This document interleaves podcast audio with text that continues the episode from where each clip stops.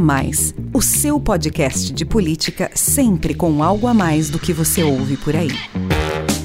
Olá, sou o Rafael Lisboa e tem início agora mais um episódio do podcast A Mais, o seu podcast de política sempre com algo a mais para você. O A Mais faz parte da Bússola, que é uma plataforma de conteúdo estratégico, parceria da revista Exame com o grupo FSB. O bate-papo de hoje é sobre o início do ano legislativo no Congresso, que está sob nova direção. Os novos presidentes da Câmara, Arthur Lira, e do Senado, Rodrigo Pacheco, venceram a disputa com folga no primeiro turno. As eleições do deputado alagoano do Progressistas e do senador mineiro do Democratas marcam uma vitória importante do governo Bolsonaro, que participou ativamente da campanha dos dois aliados, com promessas de verbas e cargos, inclusive na esplanada dos ministérios. Enquanto no Senado a transição foi tranquila, já que o leque de apoio à candidatura de Pacheco, costurado pelo seu antecessor Davi Alcolumbre, reunia de Bolsonaro ao PT, a escolha da nova mesa diretora da Câmara foi mais turbulenta.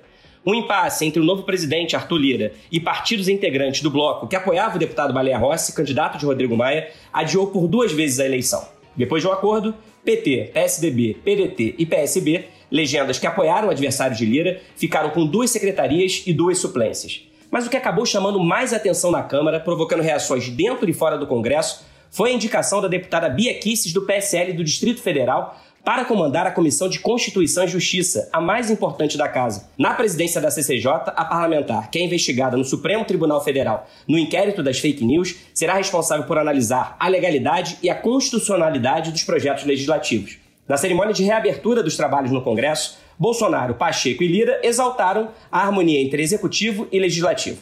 Os presidentes da Câmara e do Senado assinaram uma declaração conjunta se comprometendo com o avanço da vacinação contra a Covid-19, a aprovação das reformas tributária e administrativa e a votação das PECs emergencial, dos fundos e do Pacto Federativo. As reformas econômicas e as três propostas de emenda à Constituição também fazem parte da lista de prioridades do presidente Bolsonaro, enviada à nova cúpula do Congresso, que inclui ainda a privatização da Eletrobras e a aprovação do orçamento de 2021 até março. No documento, Bolsonaro citou projetos de flexibilização do uso e porte de armas, de excludente de licitude para militares em operações de garantia da lei e da ordem e de regulamentação da mineração em terras indígenas, mas não fez qualquer menção à prorrogação do auxílio emergencial. Pauta que é defendida tanto por Lira quanto por Pacheco, mas com respeito ao teto de gastos. Para conversar sobre o começo do ano legislativo e o que esperar do novo comando do Congresso, eu recebo aqui os analistas políticos da FSB Comunicação, Alon Feuerwecker e Márcio de Freitas. Olá, Alon e Márcio, sejam muito bem-vindos. Eu vou começar então o nosso bate-papo pedindo para vocês dois analisarem a estratégia que levou Arthur Lira e Rodrigo Pacheco às presidências da Câmara e do Senado. Quais foram, na opinião de vocês, os principais acertos dos vencedores? E aí eu incluo, além dos dois, o presidente Bolsonaro, que participou ativamente da eleição deles, e Davi Alcolumbre, que fez seu sucessor no Senado. E quais foram os maiores erros dos derrotados? Baleia Rossi Rodrigo Maia na Câmara e Simone Tebet no Senado. Alô. Bom, olá Rafael, olá Márcio, olá você que está nos ouvindo. O maior acerto dos vencedores, tanto na Câmara quanto no Senado, foi oferecer no, no cenário da política uma mercadoria que estava em falta, que é a estabilidade. Quer dizer, existe uma demanda é, no país especialmente no empresariado e na opinião pública, por uma certa estabilidade e previsibilidade nos trabalhos do Congresso Nacional. E o conflito político, especialmente na Câmara dos Deputados, entre o presidente da Câmara e o presidente da República, era um fator de instabilidade que barrou de alguma maneira ou retardou a aprovação de algumas medidas que constam aí da pauta da agenda econômica da agenda do Ministério da Economia.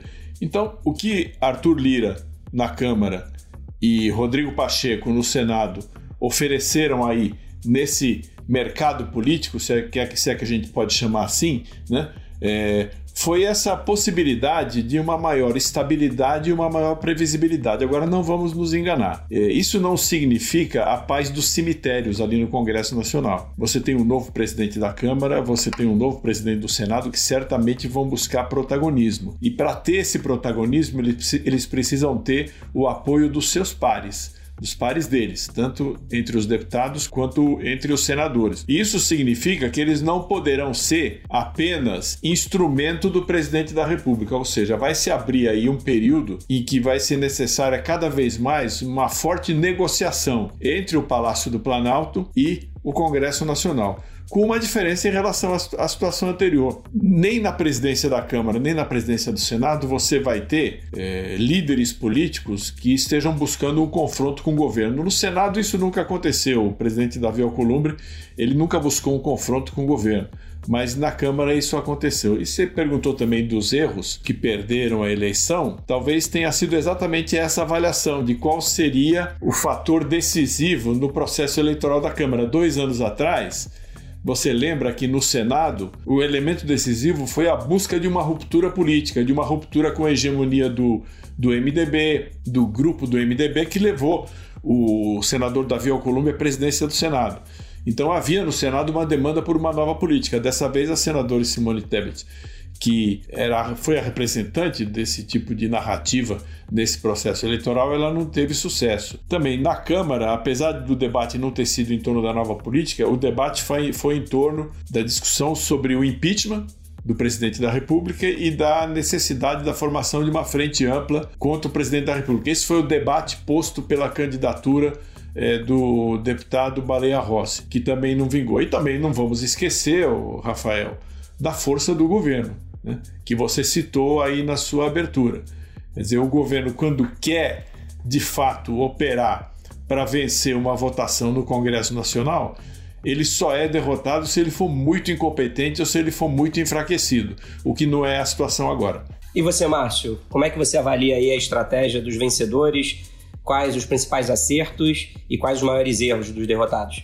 Rafael, é um prazer falar com você, com o Alon aqui, com os nossos ouvintes, mas eu vou ressaltar um erro do Baleia Rossi é, de não ter é, observado a história do seu principal padrinho político, que é o Michel Temer. Em 1997, pela primeira vez que foi eleito para a presidência da Câmara, o Michel Temer era representante do PMDB que tinha a maior bancada. No entanto, o candidato do então presidente da República, Fernando Henrique Cardoso, era o Luiz Eduardo Magalhães. Então o Temer fez um acordo com o PFL do Luiz Eduardo Magalhães, eles apoiaram o nome do Luiz Eduardo e daí há dois anos o Michel Temer virou presidente da Câmara. Ele repetiu essa mesma fórmula já no governo do Lula, que o PMDB em 2006 o PMDB fez a maior bancada e teria direito a reivindicar em 2007 a presidência da Câmara. O PMDB abriu mão para o PT do Arlindo Quinalha e o Temer, dois anos depois, é, se tornou presidente da Câmara. Por quê? Porque naquele momento a relação do Temer com o Lula era ruim. Ele teve dois anos para mudar essa relação. Então, o que o Baleia não percebeu é que ele se tornou realmente um candidato de oposição com ah, os instrumentos e a força que o governo tem neste momento para atuar é, junto à presidência da Câmara. Então, eu acho que assim, não perceber esse momento político, a opção que o governo tinha feito e a capacidade de interferência do governo, eu acho que foi o principal erro político ali é, do Baleia Rossi, do Rodrigo é, Maia, acharem que com o discurso simplesmente conseguiriam reverter isso. E do lado do, do acerto, eu acho que é o seguinte: tanto o Rodrigo Pacheco quanto o Arthur Lira sinalizaram que manterão diálogo com o executivo que tentarão aprovar as reformas, que tentarão construir uma agenda positiva para o país. Com isso, a gente constrói uma narrativa de que o Congresso está trabalhando e ajudando o Executivo a dar as respostas que são necessárias, seja na área econômica, na área da saúde é, e nos outros problemas que o país tem que resolver é, no curto prazo. Então, eu acho que isso foi o principal acerto ali deles conseguirem construir uma agenda comum, conjunta neste momento.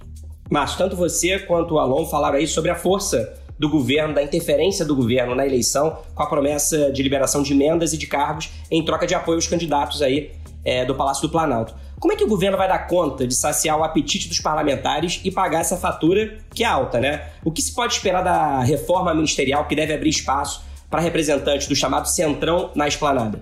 Em primeiro lugar, é o seguinte: publicamente o presidente nunca prometeu espaço para esses partidos que venceram tem essa sinalização e essa expectativa. Então vamos ver o que, que vai acontecer e quais espaços realmente serão oferecidos. Hoje nós temos um ministério vago é, no Palácio do Planalto, que com a saída do ministro Jorge, que foi para o TCU, então nós temos a Secretaria-Geral do Governo lá é, com o espaço aberto. E nós temos com uma movimentação que está já sinalizada da transferência do ministro Onyx Lorenzoni da cidadania para esse posto. Então, você abre um, ministério ali interessante é, porque ele paga efetivamente o auxílio, é, o Bolsa Família, desculpe, está coordenando o auxílio emergencial é, neste momento. É, então é um ministério importante do ponto de vista político que se abre na esplanada. Nós temos alguns ministros que, se saírem, é, podem sinalizar ter uma solução para o governo. O ministro da Saúde está numa situação muito complicada, está sendo muito criticado, não consegue dar as respostas, tem se esforçado, se esforça muito, mas não consegue trazer uma agenda positiva para o país nesse momento em que se cobra a vacina. É claro, o Brasil está melhorando em termos de vacinação porque o sistema único de saúde é muito bom e o país consegue vacinar, tem essa prática, mas o ministro está muito desgastado pelas suas posições e pela crise que a gente tem, que aumentou e não houve uma reação do governo a tempo. Então, se o ministro sai, evidentemente que o presidente pode alegar que está solucionando esse problema a partir de agora. Traz uma renovação com o povo brasileiro nessa pasta aí para manter o discurso durante um certo tempo. Então a gente percebe aí que existem espaços.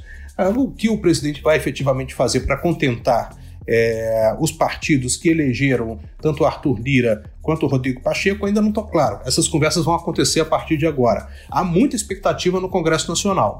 A expectativa talvez seja maior do que aquilo que o, o governo está disposto a entregar. É essa equação que a gente vai precisar entender. Até onde o governo vai se abrir a participação desses partidos e até onde esses partidos vão entrar. O que me parece é que é, tanto o PP quanto os partidos que estiveram nessa coordenação ali com o DEM para eleger esses dois nomes é, estão muito dispostos a entrar no governo, querem entrar e estão sinalizando com uma aliança que eu acho que é não só de curto prazo, mas que já está mirando 2022. E o governo aí sim talvez tenha um interesse maior em se abrir, porque já estrutura essa campanha para 2022. Mas esse é um assunto que a gente pode daqui a pouco voltar nele é, nessa conversa. Eu acho que o Alon também pode complementar um pouco assim esse assunto neste momento. Eu só gostaria de, de complementar dizendo o seguinte: não vamos subestimar nem a Câmara dos Deputados, nem Arthur Lira, nem o Senado, nem é, Rodrigo Pacheco, nem a presidência da República Jair Bolsonaro. Se estabeleceu, nesse momento, uma aliança política entre eles. Na verdade, você tem praticamente um monopólio de poder hoje. Qual é a expressão da oposição hoje?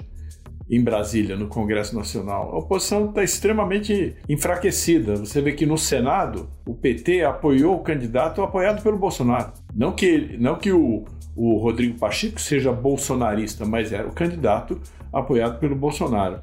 Na Câmara dos Deputados, a opção adotada pelo PT, que é o principal partido da oposição, mas também pelo PSB e pelo PDT, foi apoiar o candidato Baleia Rossi, do MDB, numa aliança com o PSDB e com o DEM, né, o Democratas, que até o final ficou na aliança, mas saiu ali no finzinho.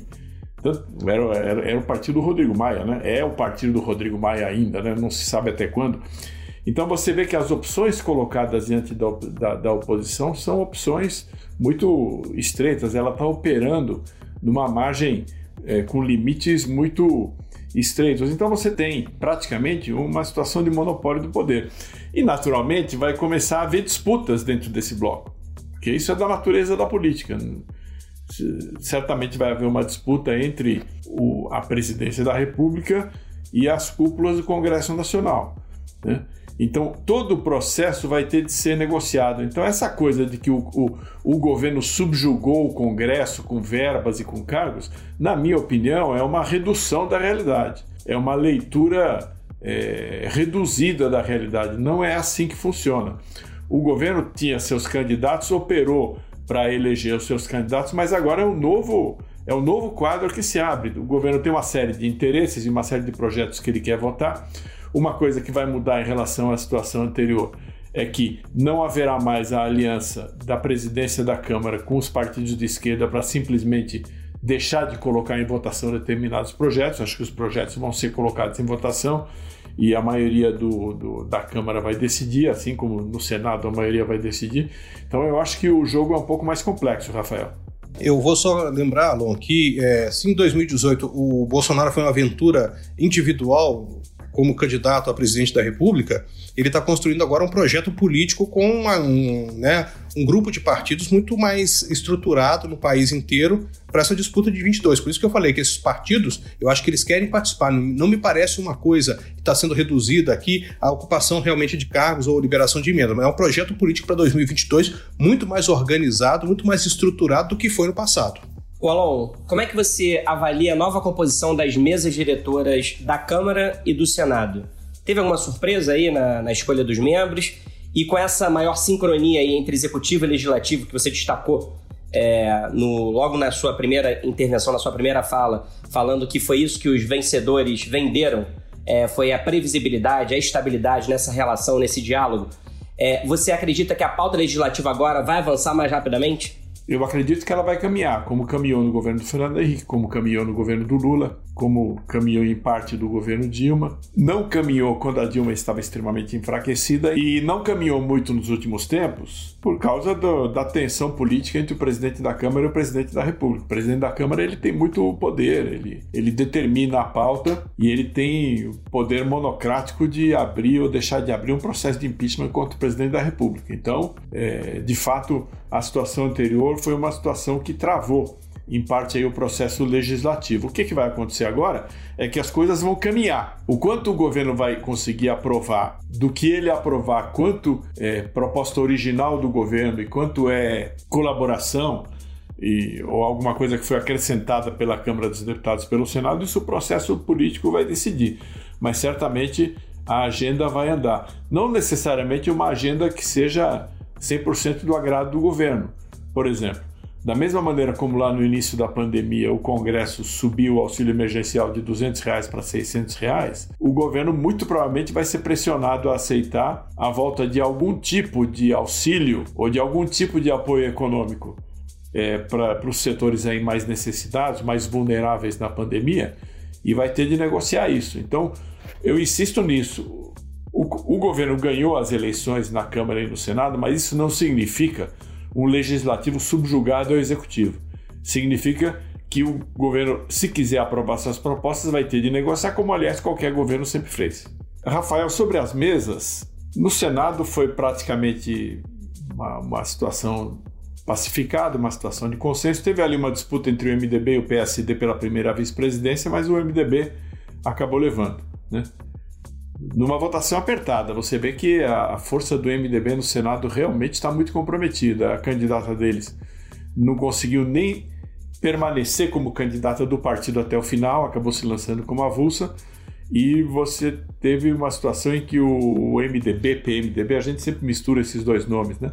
O MDB, ele quase, ele correu o risco de ficar fora da mesa. Na Câmara, Veja só, Rafael, como a realidade é mais complexa do que determinadas leituras, né? Pela primeira vez você vai ter três mulheres entre as sete vagas titulares da mesa da Câmara dos Deputados. Dessas três mulheres, uma autodeclarada negra e uma autodeclarada parda, se não me engano. Foi pelo menos o que eu li aí na imprensa. Você vê que o processo político ele caminha fazer um registro aqui. É a primeira vez, se não me engano, se eu tiver errado aí o Márcio pode me corrigir, que o PT volta para a mesa da Câmara dos Deputados desde que ele perdeu aquela votação ali para Eduardo Cunha em 2015 e acabou ficando excluído da mesa porque disputou com, com o Arlindo Quinalha, é, perdeu a presidência e ele tinha cedido todos os outros cargos da mesa para ficar com a presidência e abriu mão dos outros cargos. Ficou sem a presidência e sem nenhum dos outros cargos. Que eu lembre, o PT, desde aquela época, não estava na mesa. E agora o PT entrou na mesa, apesar de que houve ali um certo conflito né, interno no PT, que a, o candidato era o deputado João Daniel, de Sergipe, quem acabou ganhando foi a deputada Marília Reis, de Pernambuco. Mas isso, os petistas que resolvam lá entre eles. Né? O fato é que o PT voltou para a mesa, você tem mulheres, você tem duas mulheres é, negras, né? na verdade, na mesa. Então, é, a gente pode sempre, sempre deve observar a realidade, né? Porque você, você vai dizer assim, não, o Bolsonaro foi o grande vitorioso na Câmara. É verdade, ele foi, ele foi vitorioso na Câmara, mas tem outros aspectos do que aconteceu na Câmara que a gente tem de prestar atenção também. Com essa observação da Marília Reis, o PT voltou à mesa, é, mas com o seu candidato oficial sendo derrotado por ela. Então, quer dizer, o PT não está conseguindo acertar ultimamente nem a indicação do seu candidato oficial. É, o PT aparentemente está ficando parecido mais, um partido mais parecido com os outros, né? Porque isso costumava acontecer nos outros partidos, agora está acontecendo no PT. Ô Márcio, o Alon falou aqui já sobre a questão do auxílio emergencial. Eu quero conversar com você sobre a pauta econômica no Congresso. A pauta que foi apresentada como prioritária pelo presidente Bolsonaro e pela nova cúpula do Congresso tem muitos pontos convergentes, como a votação das reformas administrativa e tributária e das PECs, emergencial, dos fundos e do Pacto Federativo. Na verdade, mais urgente ainda é a aprovação da lei orçamentária de 2021, né, até março. Agora, tem um tema amplamente defendido por Arthur Lira e Rodrigo Pacheco que não entrou na lista de prioridades de Bolsonaro, que o Alon falou aqui, que é a retomada do auxílio emergencial. Você acredita que, mesmo contrariando o interesse da equipe econômica, os novos comandantes do parlamento vão pautar, logo agora no início, a prorrogação do auxílio? Tanto o Rodrigo Pacheco quanto o Arthur Lira têm uma agenda a ser confirmada com o ministro Paulo Guedes para conversar sobre esse assunto. É, tanto um quanto o outro já disseram isso, o ministro Paulo Guedes, eu sei que já está procurando é, marcar essas agendas aí para esse encontro, para conversar com eles, para encontrar esses caminhos. Uh, uma prioridade do governo, é, me parece que na Câmara, é a reforma administrativa e no Senado há uma reformulação que deve ser feita, que uh, o governo quer unificar a, a PEC do Pacto Federativo, a PEC dos fundos e a PEC emergencial, chamando isso de um pacto fiscal único, numa só medida que seria aprovada no Senado Federal e depois seria encaminhada é, para a Câmara dos Deputados. Então, é, o governo está trabalhando é, com, essa, com esse projeto e reduz um pouco essa lista enorme de projetos que estão apresentados aí, que foram levados pelo presidente, que inclui trabalho até 2023, possivelmente, que são 35 projetos de lei. Então, o Congresso teria bastante trabalho para discutir e aprovar essas medidas, algumas delas prontas para ir a plenário já, já foram votadas ou na Câmara ou no Senado, e só falta uma das casas concluir a votação, mas o governo está afunilando para tentar se organizar um pouco melhor. Então, acho que isso é um sinal é, de boa vontade do governo de procurar as casas para conversar, mas isso terá que ser trabalhado tanto pelo Lira quanto pelo Pacheco dentro das lideranças da Câmara e do Senado para ver o que, que tem real viabilidade neste momento. É isso que a gente tem que saber após essas conversas que eles vão levar para casa para trabalhar é, com essa agenda e buscar esse consenso, ver o que, que é possível aprovar no curto prazo mesmo. Mas dentro dessa agenda enxuta aí que o Ministério da Economia quer formatar junto com os presidentes da Câmara e do Senado, não aparece ali na lista do governo nem a prorrogação do auxílio emergencial, nem a reformulação do Bolsa Família. É, o, por isso que eu disse, eles vão conversar com o ministro e o ministro acho que vai procurar criar esse espaço aí. A proposta inicial, eu acho que ela volta àquele modelo que o governo tinha feito lá atrás de acabar com o abono, na verdade modificar o abono, é, modificar alguns salários indiretos, alguns benefícios indiretos e tentar ampliar um pouco a verba é, para o Bolsa Família, incrementar o Bolsa Família atendendo mais pessoas. Acho que o governo trabalha hoje para tentar manter o teto com um projeto nesse sentido. É esse o objetivo do Ministério da Economia. Se isso será suficiente para satisfazer deputados e senadores, já é outra história. Eles vão ter que conversar, vão ter que gastar saliva e, evidentemente, que o governo talvez tenha que ceder em algum ponto. Alon, na lista de prioridades enviada à cúpula do Congresso pelo presidente Bolsonaro estão projetos ligados à pauta de costumes, como a flexibilização do uso e do porte de armas, o excludente de licitude para militares em operações de garantia da lei e da ordem e a permissão para o homeschooling, o aprendizado fora das escolas. Com a indicação da deputada Bia Kicis, alinhada ideologicamente ao chamado bolsonarismo mais radical, para comandar a Comissão de Constituição e Justiça da Câmara, claro que ela ainda precisa ser confirmada na presidência da CCJ, mas em isso acontecendo, você acredita que as pautas de costumes, as pautas mais conservadoras, que acabaram não avançando tanto nos anos anteriores, têm mais chances de prosperar agora? Olha, Rafael, são pautas de costume, são pautas relacionadas à segurança pública, são pautas relacionadas a direitos humanos. Tem um conjunto de pautas da agenda conservadora sobre a qual o presidente Bolsonaro foi eleito em 2018, que muito possivelmente desta vez serão colocadas a voto ali no plenário da Câmara dos Deputados e no Senado. Se vão caminhar ou se não vão caminhar, veja, essa, essa questão da presidência da CCJ é uma questão importante, mas mais do que a presidência da CCJ, vale a maioria na CCJ e a maioria no plenário. Dizer, o, o, interesse do governo não é simplesmente é, ter a presidência da CCJ para que os assuntos sejam pautados na CCJ. O interesse do governo é aprovar seus projetos no Congresso Nacional. O governo vai ter de trabalhar para passar esses projetos. Dois anos atrás, eu diria para você ali no comecinho do governo Bolsonaro que você talvez tivesse um ambiente até mais favorável para que esses projetos fossem aprovados com mais rapidez. A popularidade do presidente hoje, apesar de ser ainda bastante sólida, não é a mesma que era no início do mandato. O que é normal, porque presidente início de mandato tem sempre uma popularidade maior, mas também nós tivemos alguns problemas aqui. A pandemia, agora o fim do auxílio emergencial, que começa a se refletir nas pesquisas. Então, o presidente, o prestígio do presidente e a popularidade dele não são mais tão altas quanto eram é, dois anos atrás.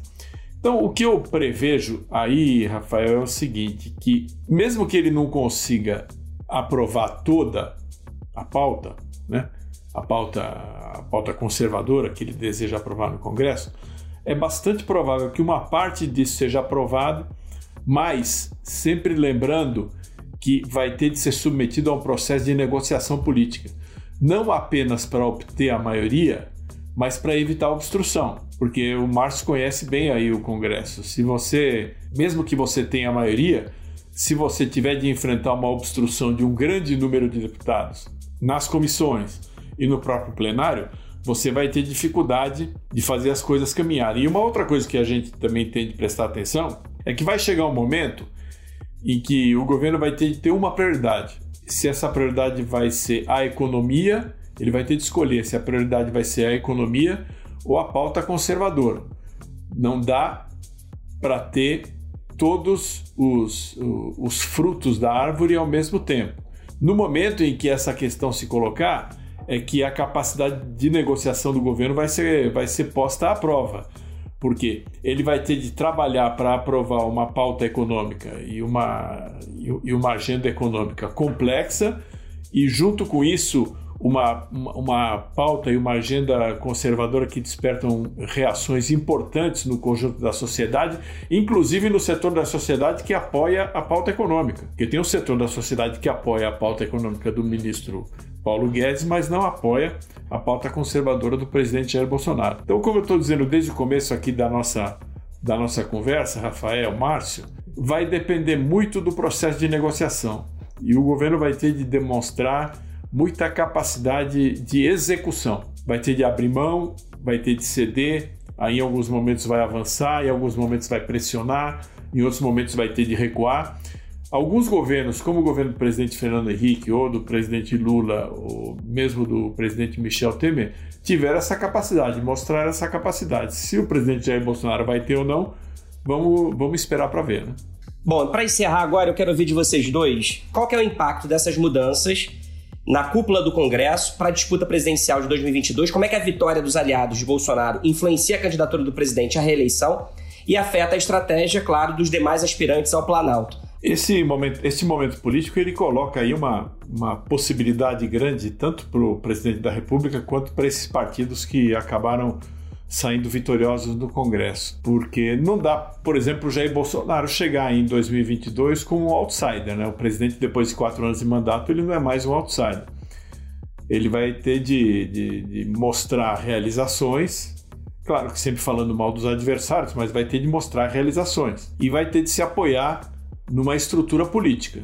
Para ele concorrer de novo como um franco atirador, vai ser muito arriscado. Então essa eleição na Câmara e no Senado agora colocou isso como uma possibilidade, tanto que você vê eh, a movimentação do PP, do partido do Arthur Lira e do, do senador Ciro Nogueira, para levar o presidente Bolsonaro de volta para o PP, que é o Progressistas hoje, né? A gente chama de PP também porque está habituado ao nome anterior mas para levar o presidente de volta para o Progressistas, que é o partido onde ele fez a maior parte da carreira política dele. Aliás, essa é uma outra coisa, assim, o Bolsonaro e o Centrão. O, Bolso, o Jair Bolsonaro, deputado, ele passou a maior parte da carreira política dele filiado a um partido que hoje é considerado um partido do Centrão. Não são entidades divorciadas que de repente se juntaram num casamento de conveniência. É, eles são parte me do mesmo grupo, da mesma turma. Eu acho que existe aí uma oportunidade para o Bolsonaro, que é se candidatar à reeleição com uma base partidária muito ampla e muito forte e existe uma oportunidade para esses partidos aí do chamado Centrão, que é ter um candidato a presidente da República forte, que eles nunca tiveram. Nunca tiveram.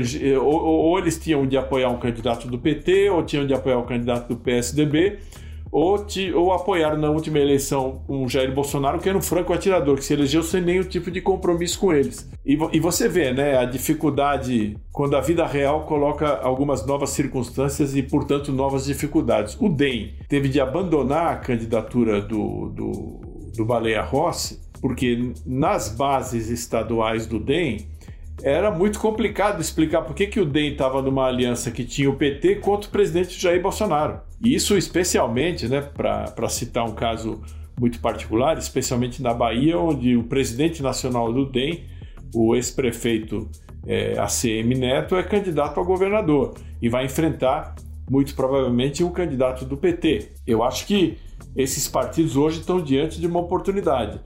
E a oposição está diante de uma de uma circunstância complexa. Por quê?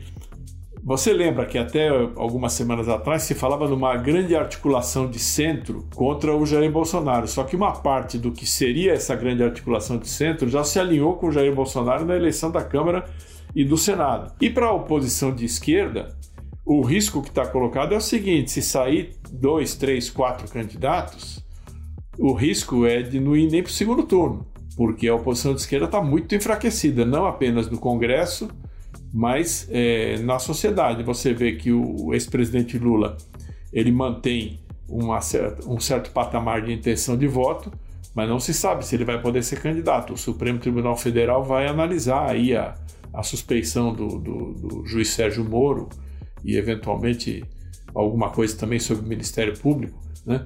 mas não se sabe. Quem é, quem é o sujeito que polariza com o Bolsonaro no debate público? Tem alguém? Tem. Você pode dizer, não.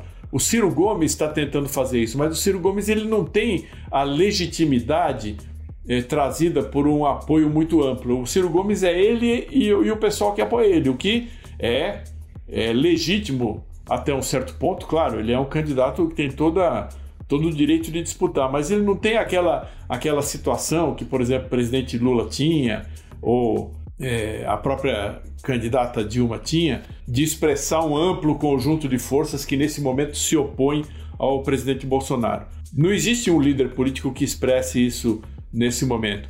E não existindo esse líder político que expresse isso nesse momento, o Bolsonaro está sozinho no ringue. Quem tem tentado fazer esse papel, Alon, eu acho que é o João Dória, a partir do momento em que ele conseguiu a vacina Coronavac.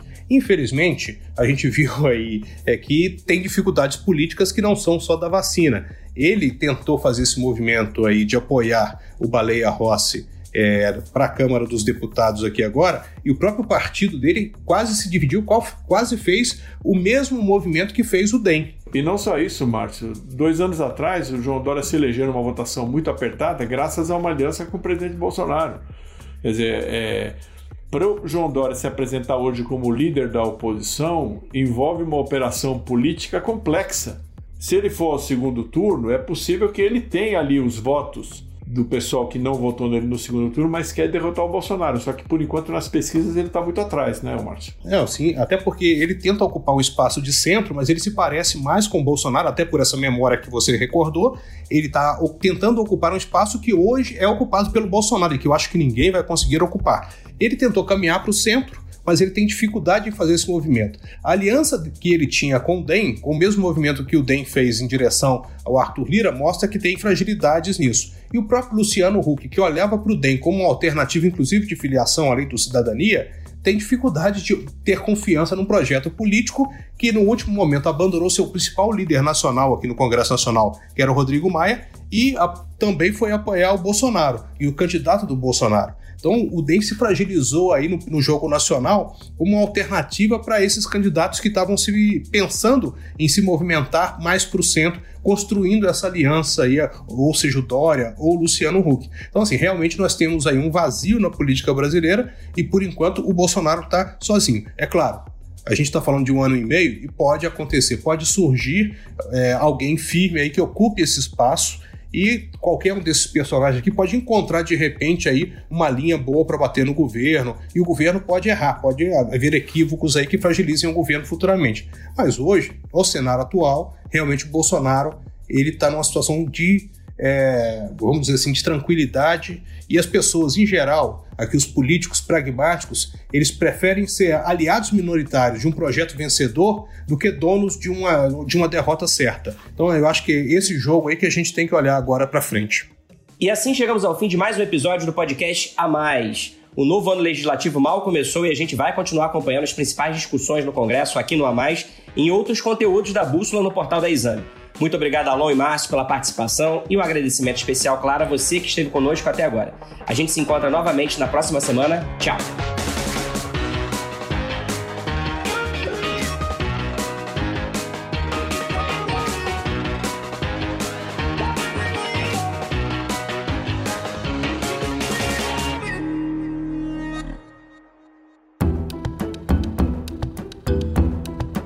Na edição Guilherme Baldi, este podcast faz parte da plataforma Bússola, um produto do grupo FSB.